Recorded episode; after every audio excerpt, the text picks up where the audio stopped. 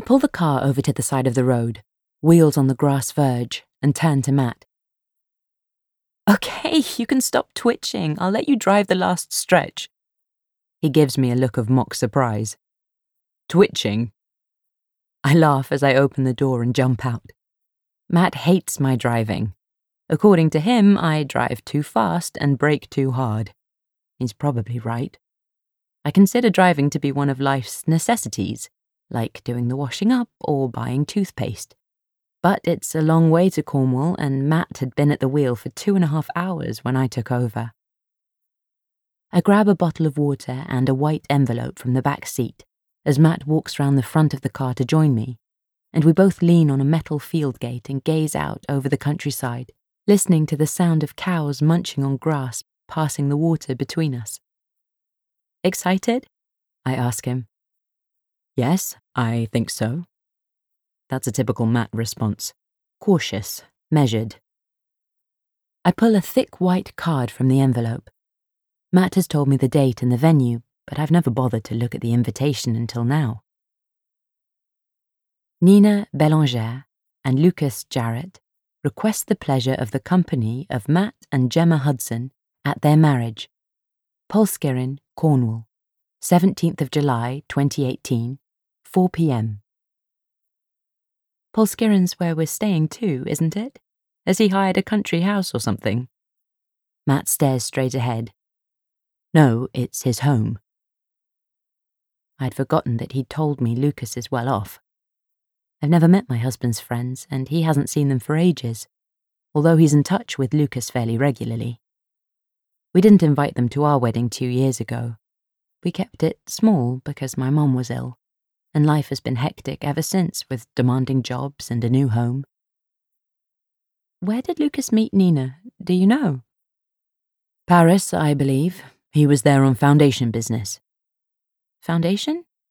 Yes, the Blair Foundation. I spin round to Matt. You're joking, aren't you? He's not part of Blair Jarrett's family. Matt grins. He is Blair's family, his son, in fact. Oh, oh my god. Why didn't you tell me? Shit, Matt, he must be absolutely loaded. I didn't not tell you, it never came up. You knew I had a friend called Lucas and that I spent a lot of time at his house in my teens. I didn't think it necessary to give you details of his bank balance or his family tree.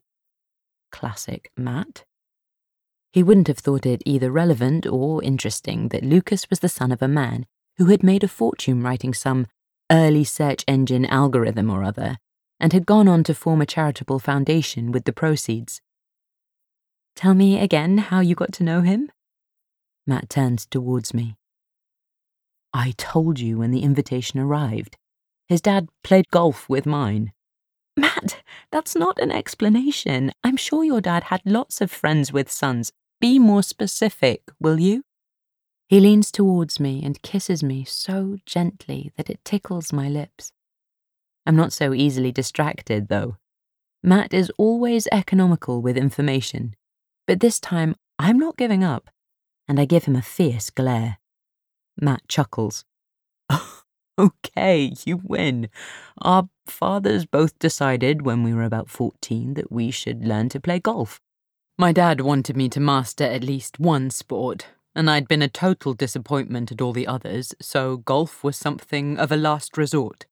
Lucas and I, together with our dads, went out as a foursome for about three weekends. Obviously, I was rubbish. It wasn't helped by the fact that I was short for my age, and Lucas was already a giant at nearly six feet. We must have looked ridiculous.